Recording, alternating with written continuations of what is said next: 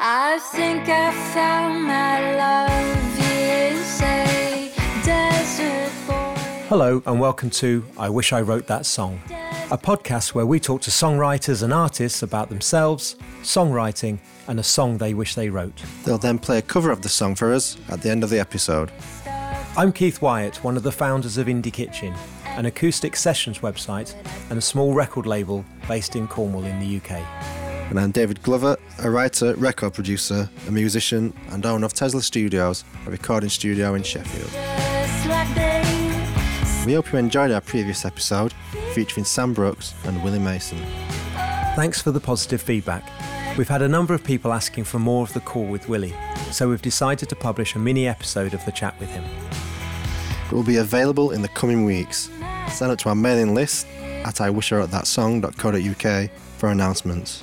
Also, check out the website for more episodes and Spotify playlists of the songs mentioned.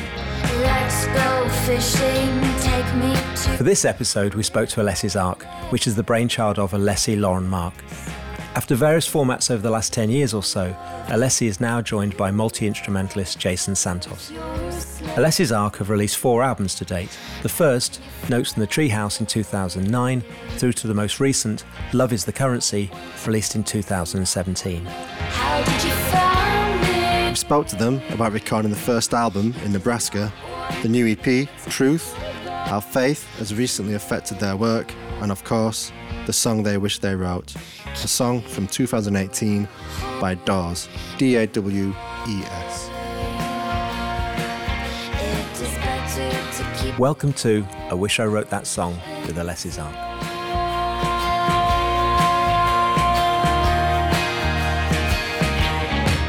if you care for your man. Then Hello, Alessi's Ark. Hello. Hello. Thanks for coming on I Wish I Wrote That Song. Thanks for having Absolute us. pleasure. Yeah.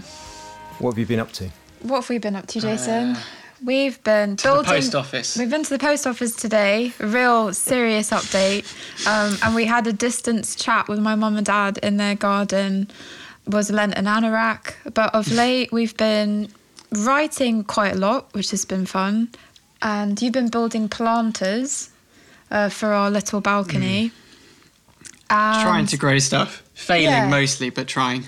definitely making, yeah, So you said you've been writing.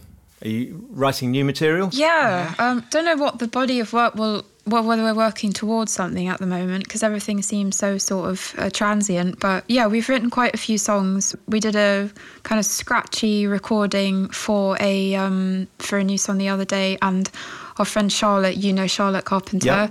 um, she's decided to put out a, a charity EP to raise funds for the charity that works very hard to well I suppose ultimately end domestic abuse called Refuge. And last week we streamed a short set for a fundraiser, which was fun actually. It was across quite a few blogs, so it kind of seemed like an online festival. That's going to be called Rough Cuts. So how's it recording? Because obviously now you two are writing together, I presume. Yeah. Obviously, Alessi's Ark's gone through various transitions over the years. Um, how's it different writing with Jason even? It's wonderful. You've got to say that though, haven't you? Yeah, right I here. do. That's Um, the right answer. he can tell you what it's really like. I'll just go for a stroll around the block. Um, well, I find it really, really helpful to work with Jason. He has a completely different approach to even notes. Um, because you studied music and it's not just a kind of it's, i don't even want to say like a dyslexic maze because i still don't even I, I don't have dyslexia so i don't know what that's like but when i when I look at a keyboard, I find it really difficult to. I can come up with an idea, and that's amazing, and I'm thankful for that. But sometimes finding the pattern or finding the notes again can take a, a day unless I take a video of it. And sometimes, even with certain picking parts on the guitar, because I, it's kind of very simple knowledge that I have on there, despite having played it for a long time now. Sometimes I can get to quite challenging mental compartments um, if I can't quickly notate it in my own language. So sometimes I have a song and it will cook for a couple of days and I think, hang on a minute, I don't even know where that whole pattern began because I just don't know music like he does and lots of other people. That's so sometimes it's, beneficial, though, isn't it? It's it's quite a good mix. Um, Yeah. Because sometimes I feel a little bit restricted by going for like the rules that I kind of know. So it's quite nice to have the other element that Alessi's got, and it's sort of like, oh, I didn't think of that. So, how's your writing, Alessi, changed over the years? Because obviously you started playing drums, yes, and then you were very much self-taught on guitar, weren't you? yeah. Where do you start when writing songs? Is it with a, a melody? Is it with lyrics? Is it does it vary? Um, yeah, it does vary. Quite, I'd say most of the songs start as poems, either written or just sort of phrases, and then they'll startly grow and they'll grow uh, in my mind, and then I will. I don't want to say I find it because I really still don't know where music comes from. Really, it comes. Some days it doesn't. Some days it can't stop, and it's difficult to do anything else but just get these ideas out. But most of the time songs start as words and then a melody will come and if i'm lucky then i'll find the chords immediately on the guitar but it's not it's not often that a song will start with the music. It's usually words and a melody i can hear it then i try and do it justice on a phone recording or if i'm if well right now we're very much together but if i'm if jason's working away or we're not together then i'll send him some sort of scratch vocal and then we can build around there but usually it starts with words and it's it's always been like that i'm trying to think there have been some songs that i've written Well, Like, cut the recently, I think the demo you did the other day, I think you were noodling with the guitar part, weren't you? Yeah, that's true. And then it came off the back of the guitar. I guess it's uh, mostly words, sometimes inspired by instruments. And uh, there's been a bit of recycling of parts. There are some songs that, um, some sections, I should say, have hung around and kind of haunted me that we've been able to repackage and rework. And that's that's quite satisfying. We think, oh, that thing that was hanging around when I don't know, I was 21, um, now approaching 30. It's a bridge. Yeah. You know, it's really fun when when these things that are just seeds, and sometimes it's quite nice to know you've got a couple of things up your sleeves, but sometimes you really want to just let them oh, get out and breathe. And so it's great when we can revisit those. So you're going to play us a song? What song are you going to play for us? Yeah, we're going to do a song called God. I've never written so clearly about faith, but it was really on my heart. I had two friends in mind when I wrote it in the cabin. Jason was fiddling around with something, probably building something. As always. And I came in and it just has a few chords, very simple, a song that kind of came as a complete story at once. Let's go for it.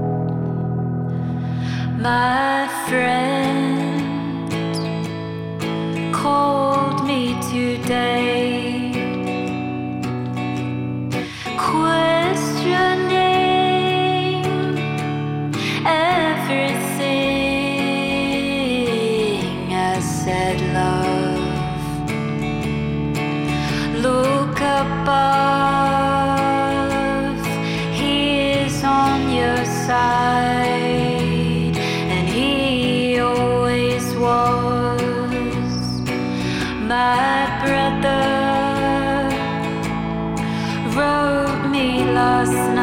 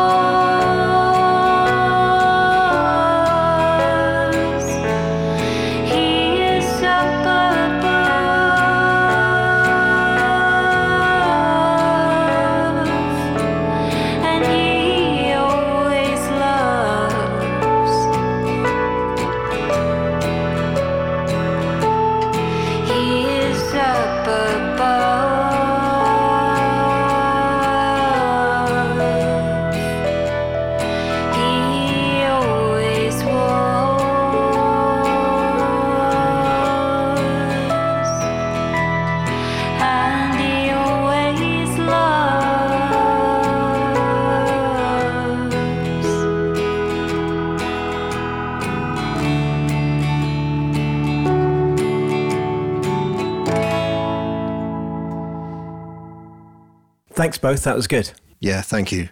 You've obviously over the years worked with some pretty different and disparate producers as well. How have they affected the way that you've gone about writing and recording? Good question.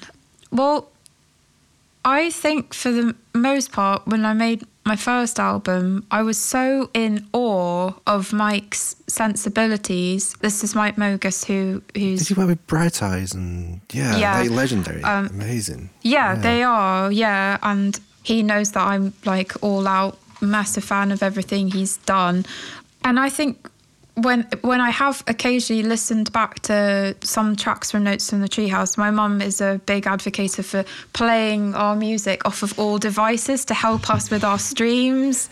Um, so often when we have been around, it's like there's one old song playing upstairs, and then there's a new, slightly newer song playing in the kitchen.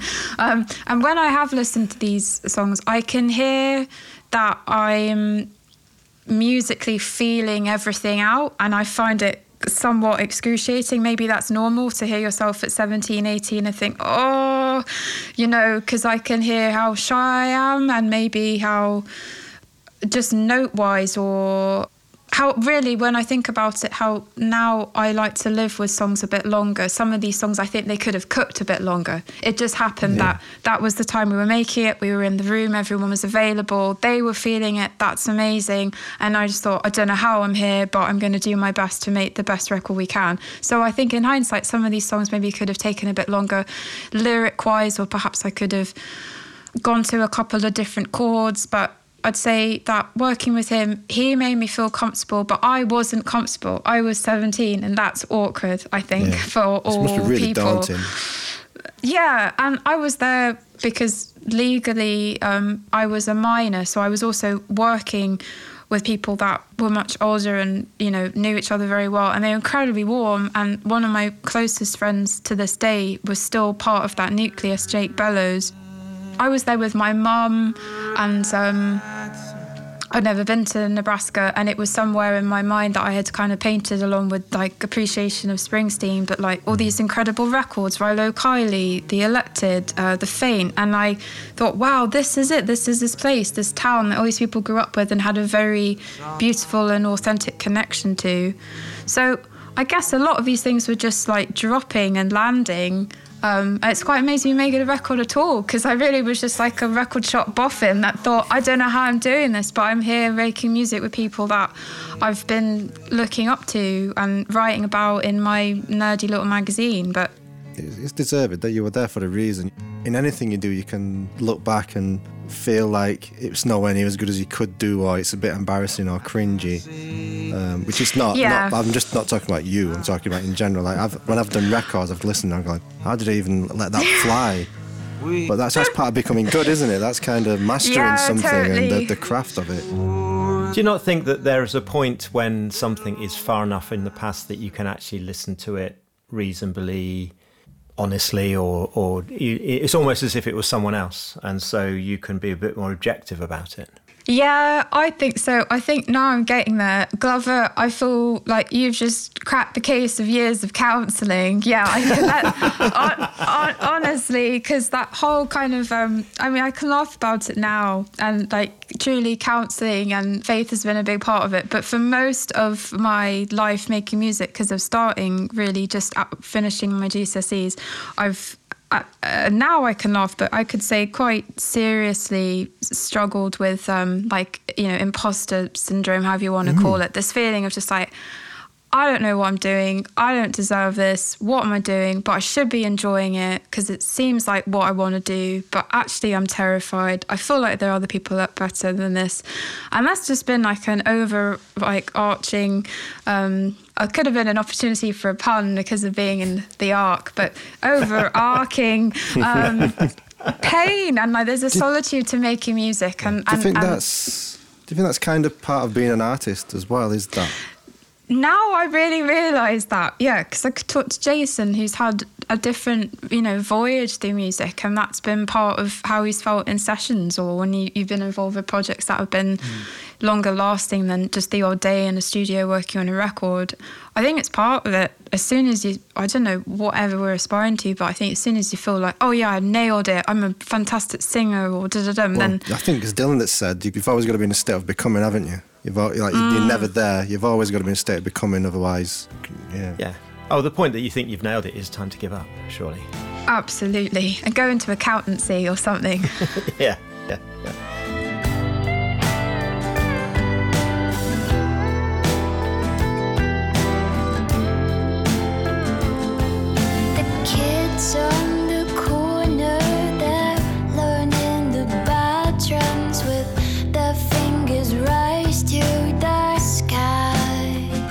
And I listened to Notes from the Treehouse yesterday again for the first time in a in a little while, and it's still, you know, okay. It sounds fresh, and it's but it sounds it sounds you know without sounding naff, it sounds honest. It's not contrived, uh, and I think that was a that was a massive appeal of your mu- you know your music early on, and still is obviously. So.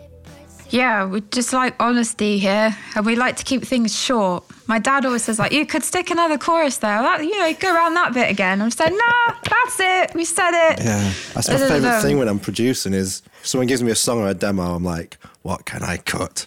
How can I make this show? What can go? That's it. You need to refine it. yeah. Yeah, yeah.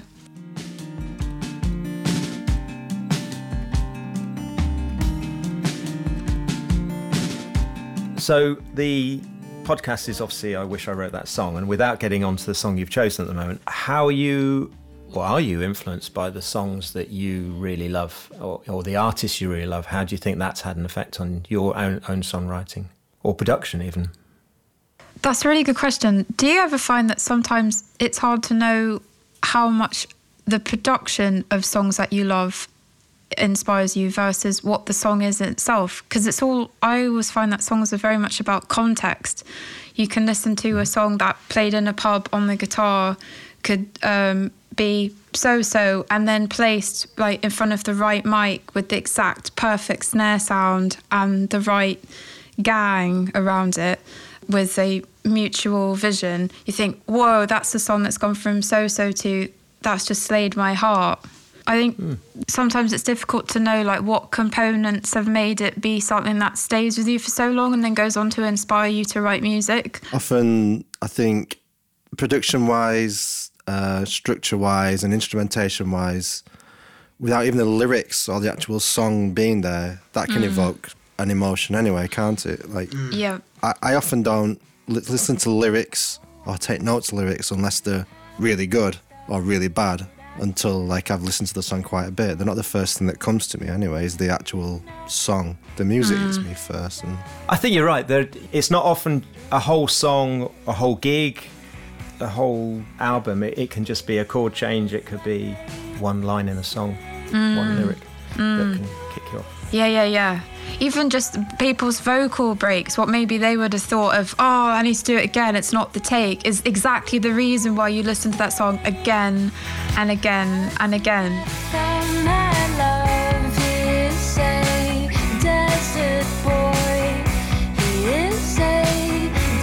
So the podcast is called "I Wish I Wrote That Song." So, what is the song that you wish you wrote? The song that we'd wish we'd written, which took quite a lot of whittling down to get to, is Crack the Case by Dawes. D A W E S. The Los Angeles based kind of CSNY but modern take Dawes.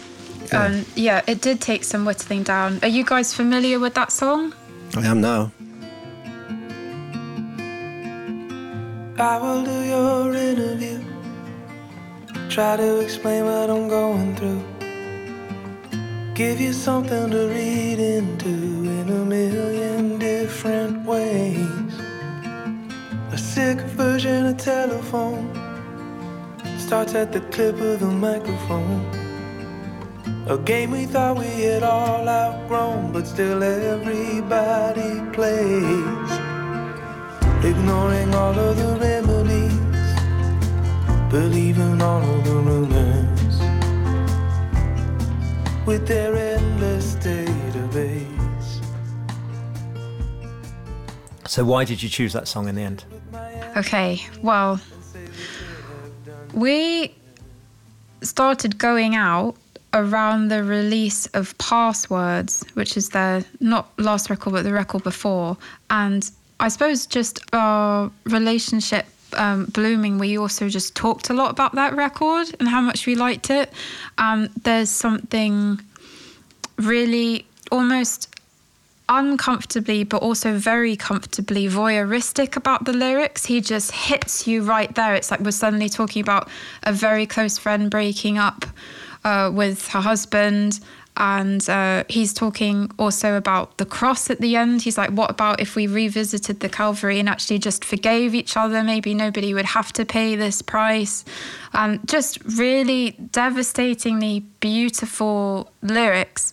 And um, I like how it really sounds as if Taylor's like got an attitude with whoever's interviewing him.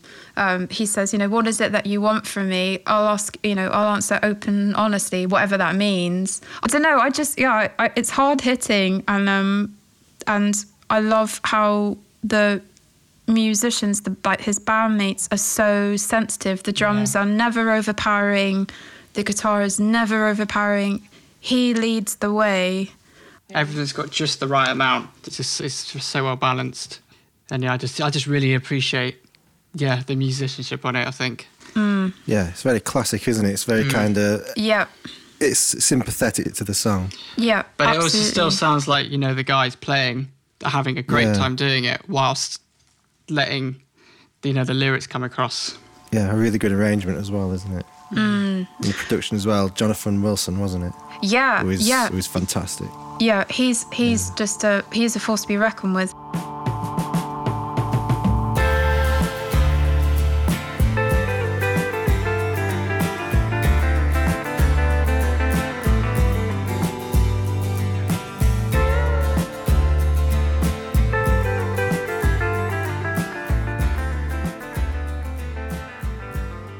2012, I saw Dawes twice in a week and I can't believe it was that long ago. I still recall these scrigs as being like, oh, it was a brilliant time. Sort of feels like at the most might be five years ago. Couldn't believe it was that long ago. but one of those shows, so the first was at Hoxton Bar and Grill, just one of their gigs. And then the second show, they said, oh, you know, if you can come down to it, it's going to be at the borderline before they had their refit. So it was a bit like a sort of saloon in there. It's always been a fun venue and really fitted to their kind of 70s style and and their instruments and everything. And um, Jonathan Wilson opened up, which was a delight. And then out of nowhere, Jackson Browne came on, and and it just kind of seemed with eyes shut that you know you we could have been somewhere in the states listening to that, or Jackson Browne at his height touring.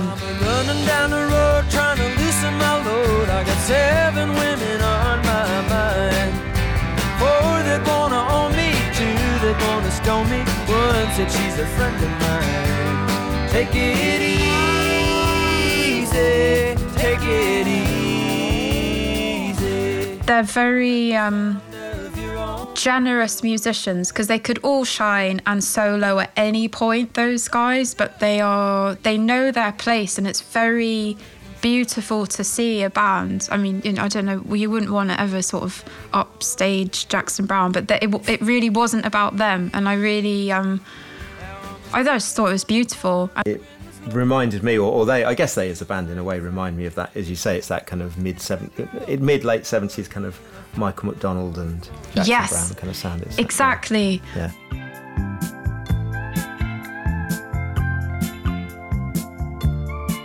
That's who my mum, because I talked about this to my mum, and she said that was who who came to my Michael McDonald, um, and even the smoothness of um, of some of uh, Gerry Rafferty's songs, mm-hmm. uh, who I know is not part of that scene, but just you lie back and you just sing like like right down the line a song like that that just moves over you. It's like eating chocolate.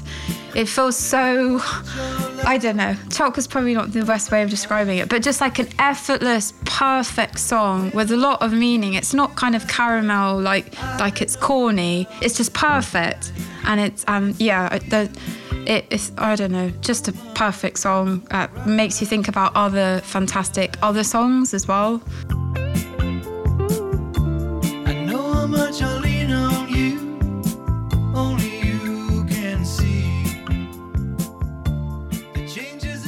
I read a quote by Taylor Goldsmith actually about his songwriting, and he said he, he sometimes feels like he's making movies about movies um, Mm. in writing his songs, which I thought was quite an interesting. I mean, that is kind of what they do, isn't it? They make songs that are like movies about movies. Like, It's spot on. Yeah. It kind of, yeah, that's a really fantastic quote. I know you say you've seen people in an audience reacting to a song. Yeah, there's a couple of people that come to mind. Oh, there's a really lovely guy that I've got to know actually over the last few years who had been really, he had been really struggling um, mentally, and he hadn't really been going out of the house. But he started in his kind of baby steps of going out again to shows. The first show he'd been to for a while was one that um, I played with uh, Charlotte at is the cafe in Birmingham, and he just really wanted to push himself to meet people. And he didn't know anything about either of our music, but he thought it's up the road. I've really got to do this, otherwise I'm never going to get out again. And off the back of that, and sort of realizing actually live music's great, and in fact some people are even singing about the way I'm feeling. I think I need to do more of this. And getting to know him over the years, like he's unstoppable. Like he's making music, he's going on planes to go to places to see music. And that's been a really great kind of listener friendship relationship to have. And there's been a few other people that you know, maybe we've all been there, but have just felt like they've been living in a kind of prison. And then live music can be that place of like, wow, it's a key. I don't have to feel like this. Or I can stand in a room with 150, 1,000 other people that actually feel like this. And then all of these songs are our medicines to a certain extent. So, yeah, I'd say we don't. I never really have a light conversation at an Ark show. It's usually um, and and then you get really like specific requests about like, is that a moog? Dudululum. People Yes. like to ask Yeah, my uh, little synthy s- questions. Spaceship behind me, yeah. He said that the song was written on tour. Oh, Yeah. There's this romantic idea of writing on the road, isn't there? But no one seems to do it. Do you write on tour? No. Everyone's usually knackered, aren't they? Yeah. It's because we're probably all crammed into like a five-seater hatchback Yeah. with gear Yeah, like yeah. this. Yeah, I, I don't think I've ever written on tour, but I um I I have been on tours where people were writing around me. Um, I think it feels like everything's moving around too much. I'd say it's the time to research, or maybe where, like, Yeah. perhaps what he means is on that tour, he was kind of piecing the track together. But uh, in terms of a song coming to like full fruition, I've never experienced that, and you you haven't either. No, no. Um, You're always driving. You, you, I'm you're- usually driving, that's true. yeah, driving and yeah. Like, is is writing to you quite a solitary thing? And being on the road, that you're not, you're never really solitary, are you? Really, there's always someone around you. You don't really get time to be by yourself. And You need, you need quiet, that don't you? I Well. I, I would anyway. Yeah, yeah, And normally there's too much going on and you, you can't you can't focus. yeah. We're very similar. We both need uh, more quiet than no quiet. And yeah, tour, tour, Yeah. tour. Not to write it off as being, you know, our least favorite activity, No, but no. it's quite overwhelming. You are with people all the time. Mm. You're you're together, which is wonderful, but you're always together, and sometimes you need to have space and get ready to be excited for a show. And then when you get to a venue, you're with lots of people, and then you're playing for hopefully people will come and you want to chat and you want to be fully there, listening, able to to talk and catch up with people that you've got to know over the years. I, I underestimate the amount of time that you need to kind of mentally recuperate, not to sound precious and ridiculous, but just like it's a weird thing. You're standing in front of quite a lot of people for, you know, a number of nights, and then and that in itself is a bit odd. Not many other Yeah. trades do you do that. Has this song in particular affected how you write? Does it affect your writing at all? Does do you think it's affected the production that you approach, the sound? If that was a question. no, that's at a all. brilliant question. I'm just considering all the parts. I gave you a lot of parts. to No, that's all right. um, I, I like that it doesn't rush. So lyrically, I think um, Wives was, I think, the first song that I really wanted to tell a story and and that you'd be able to read it and you wouldn't need the song as a context for it to make any sense. It's not like, oh, once you hear the chorus, you kind of understand what the first verse was about because of the way mm. it's coming together. That really re- reads like a poem. And I think that's something I really like in other people's songs.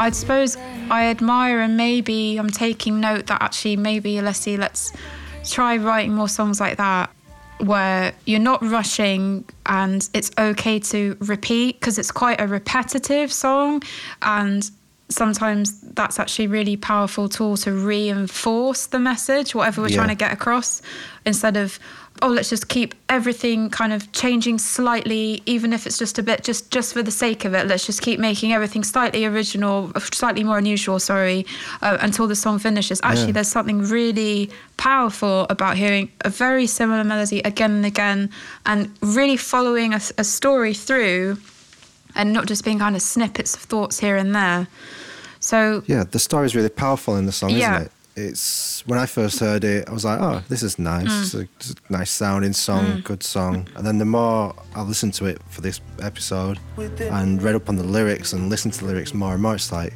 this is yeah, yeah. I wanna sit with my enemies and say we should have done this sooner. While I look them in the face.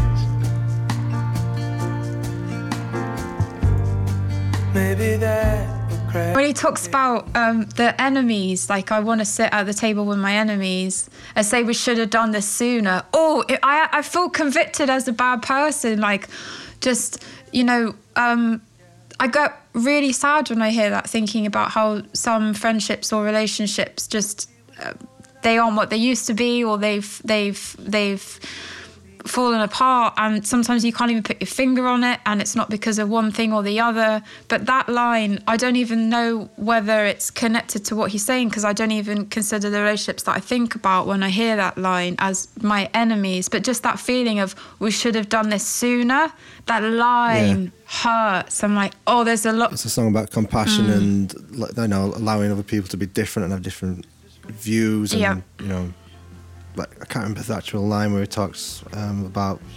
I'm sure there's a line about forgiveness, isn't there? I can't remember the actual. At the very end, he says we should uh, call off the Calvary like there'll be no winners or losers and forgive our shared mistakes that's it and i think that's yeah. it it's that it's the way that he he puts across the message of like we've got shared accountability in this we've all messed up in every single thing we've ever done uh, in some yeah. way you know whether it's been a look we've not meant or we have meant oh my goodness it's just um and i guess it's set in a time when the world is so polarized and it's we live in divisive times don't we mm. so with um, the likes of Trump in the States or here with Brexit, etc. You know, it's been, it's been very challenging times and very polarized times. So I guess this song is a comment on that in society in general, I suppose. Ha- absolutely, mm. absolutely. I've just finished a chapter in a book called The Four Loves by C.S. Lewis, which is a part of a collection of him. I believe they were radio discussions that he had in the 40s, but they've been uh, transcribed so you can read them as a collection of books. And um, I just finished a chapter on friendship because he describes the four loves. So there's like romantic love, there's a spiritual love, there's friendship, and then actually I haven't got to the last love yet, so I'll report back on that. But I was really struck not just by the sort of beauty of his language because I mean people just don't speak the same as then. I mean there might be some people, but I certainly well I wasn't around in the 40s. I don't believe any of us were, but I just his his formalities and his respect is powerful. But he talks about friendship and along the same lines as what we're saying, and, and we talked about it yesterday because it struck me. He said good friends can make us better people, but bad friends can make us worse. And and I thought how he describes how when we're in our groups of friendships, because we more often than not probably share similar worldviews, might even be in similar jobs or you know uh, communities that often we can be a bit of a powerhouse or a force amongst ourselves, and without realizing it, maybe I don't want to say we become snobby because I don't think that's what it is. It's just you kind of uh, you're isolated in your worldview, and, and until with other people that agree with you. w- Yeah. yeah, with other people that agree, so you don't really pull yourself up sometimes on certain things. And he, and he just says how it's so important. You know, that's part of the power of friendship is that you know you kind of choose each other, and we can have friends with people that are not you know haven't had the same lives or don't pass time in similar ways but more often or not we share the majority of our interests. And i, I stopped i was like whoa we need to hang out with each other. We all need to hang out with each other. That even that in itself can be quite dangerous if we're just hanging out with people that are interested in xyz i don't know where any of this is going but that song got me thinking about this chapter in that book of just about how friendship can be a really powerful beautiful positive thing. And then if we're not even opening up our minds to how the experience of life can be for some other people within our friendship circles it can be it can add to that division that's that's what i'm trying to say forehead to dangle photographs above your wicker bed. I am a woman. Um, I think we should mention Truth, which came out last month. oh yeah oh yes yeah why not Yeah. Uh, how did how did that come about? Did did what was the process of Oh, recording Truth? Um, well, Woman and Born Free, um, that feature on the EP, they were two separate singles that we thought would sit in this body of work. Um, so Woman is a is pretty old, um, but we revisited it with just a new perspective and and there's a lot of Jasonification. I've never used that, but it feels like a term now. so it's quite synthy. Has a different sonic landscape. Oh, yeah. Absolutely, a different sonic landscape. Um, So that featured on there, Yeah. but it sat nicely. And Born Free was a very minimalist for us Mm. single, and it was the start of, I think, the sound that would be kind of displayed, conveyed, portrayed. Those are some different ways uh, shown through uh, Truth, because I we both really like putting a lot in songs, but some of our favourite songs that we have nothing to do with have very little going the, on Yeah, the least. um, and so it was really the kind of the sparsity in those two songs that then thought oh actually on the basis of not putting too much in you know woman there's very little going there was very little happening in the original but uh, it's still pretty laid back and minimal this new version and born free is just your It's guitar and vocal. it's and guitar and vocal and some strings really isn't it At the end, yeah. yeah, and so um, and that felt quite brave and bold for us because we like drum kit and everything. Do you find it difficult to, to like to have things stripped back and really minimal? Sometimes Yeah. just a guitar can be enough, but sometimes you just have to bring textural Yes. things to it, don't you? And like you say, the strings that do that that Yep. you don't kind of want Yep. to overtake. It's like they're there, but you don't want to notice them that they're there. They're just yeah, absolutely. tickling your emotions. Um, the French song on the EP La Vérité that was kind of inspired in approach of how a lot of French films there's very little distraction. Like the sound direction in a lot of films is what's powerful. Like there's sometimes not very much dialogue. The actresses are nearly always beautiful, but they don't often get glammed up. There's not a lot of distraction, and the sound direction was always brilliant. A lot of like the hmm. comedies, when you think of Jacques Tati, it's like something will be very powerful in that it will be like a lady halfway down the road but the way she's walking is funny just because like her tapping is exaggerated or there's something somebody with like a squeaky door. Like there's not that much to work with but it's because it's not this kind of bombastic set with you know crazy soundtrack and a lot of a lot of action that you realize this is a brilliant film. It's making me laugh or it's breaking my heart because I can really focus um, so it's quite difficult, actually. It is true to decide what those components will be to make it a, a powerfully to the point song.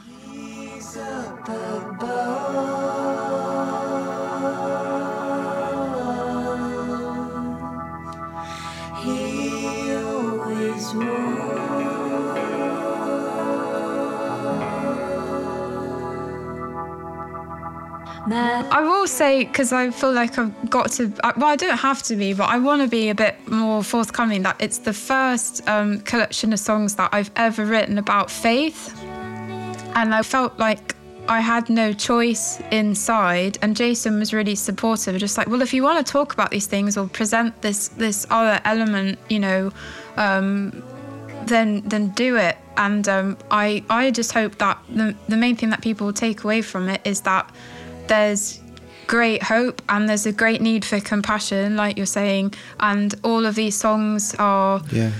are hopefully like very sonically delicious, you know, little ideas, thoughts, things to hold on to, particularly in these times. I mean, it's funny because we, I, I had some trepidation. I, I, you know, I know that um, for a lot of people, the idea of God or having a having faith or you know believing when whether whatever kind of denomination it might immediately Yeah. turn some people away. A lot of people have had very difficult past with with religion and um and I I you know we went in knowing this and I I was a bit nervous but I also felt like I also want to say and I've always been honest in songs that faith saved my life.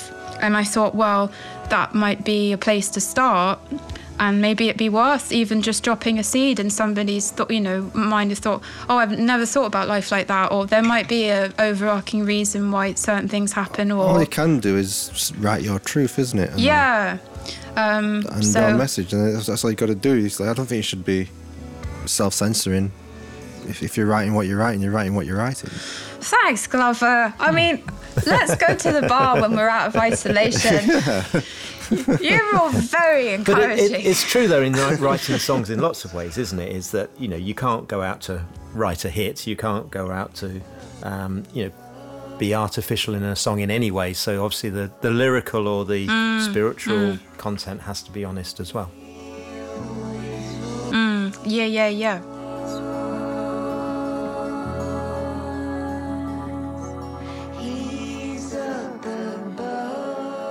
So Alessi's Ark, you're going to play "Crack the Case" for us. Yes, we are. Thank you.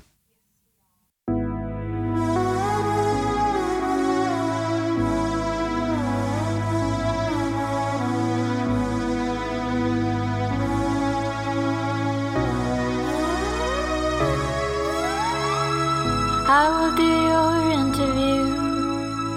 Try to explain what I'm going through. Give you something to read into in a million different ways.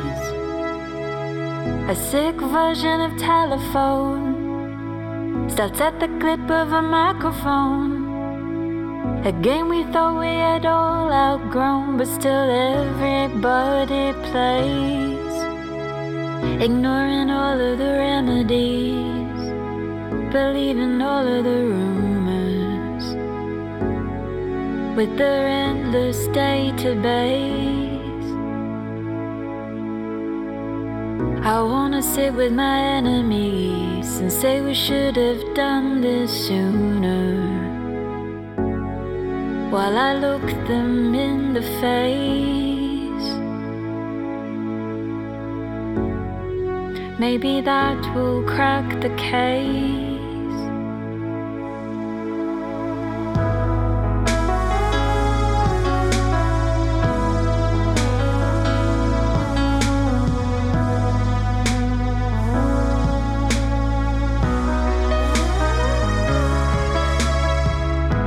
Got a friend who's been thinking about finally kicking her husband out. His second love is a talent scout finally got him caught. While she was throwing out all his clothes, she heard a voice from behind the throne. Punish him for the life he chose, but forgive the past that he did not. It's really hard to hate anyone once you know what they've lived through.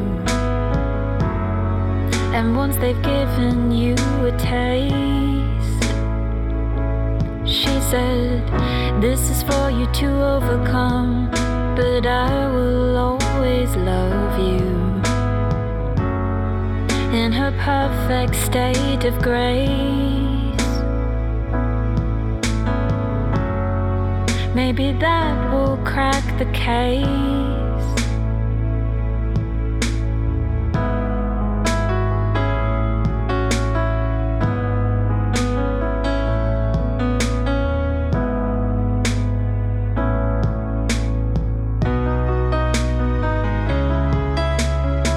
Now that we're through with formalities, what is it that you want of me? I'll answer open and honestly, whatever that means. Finding out that we occupy somebody else's opposing side. On the banks of some great divide, two versions of a dream canvas revisions of history, trying to tell us the future. Between each commercial break, I wanna call off the cavalry, declare no winners or losers, and forgive our shared mistakes. They can pick the time and place. Maybe that will crack the case.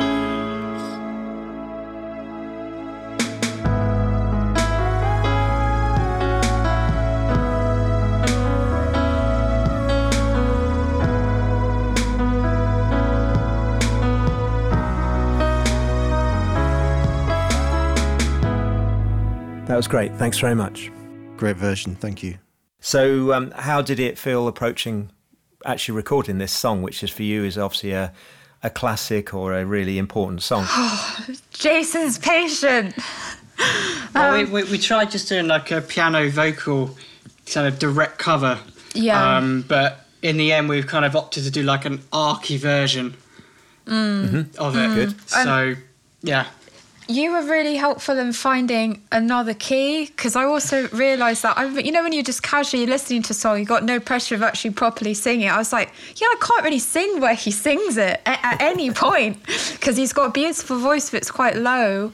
So I was struggling to sing the whole song higher, Some of it was a bit low. and so um, your master by knowledge. Well, we just went up a couple of steps. There we go. We went up a couple of steps, and that's why we've got a song, guys. Because if we hadn't, it would have just been like a lot of squawking. But um, yeah, it's been great. It's quite sort of, as it stands, quite celestial. There's no guitar. We attempted guitar at some point, acoustic, then electric. Didn't feel right, and at the moment, it's literally. A, a like a wall of different key sounds and vocal and i feel like it gets even I won't say more because we can't touch that song. That song's what it is, but it's um equally kind of draws you to the attention of listening to the words. Um, Yeah, the yes, narrative of it. yeah, yeah, yeah. Oh, So, Alessi's Ark, thank you very much. Yeah. absolute Thanks for joy. having us. Thanks for, thanks Thank for you coming on. so much. Yeah, I'm Alessi, And I'm Jason. and we're Alessi's Ark. You've been listening to our episode of I wish I wrote that song. featuring Crack the Case by Dawes. The hosts were Keith Wyatt and David Glover. If you enjoyed the episode, please leave a review of your podcast provider and share it with your loved ones and spread the word. Please keep your eyes and ears peeled for future episodes. Just like they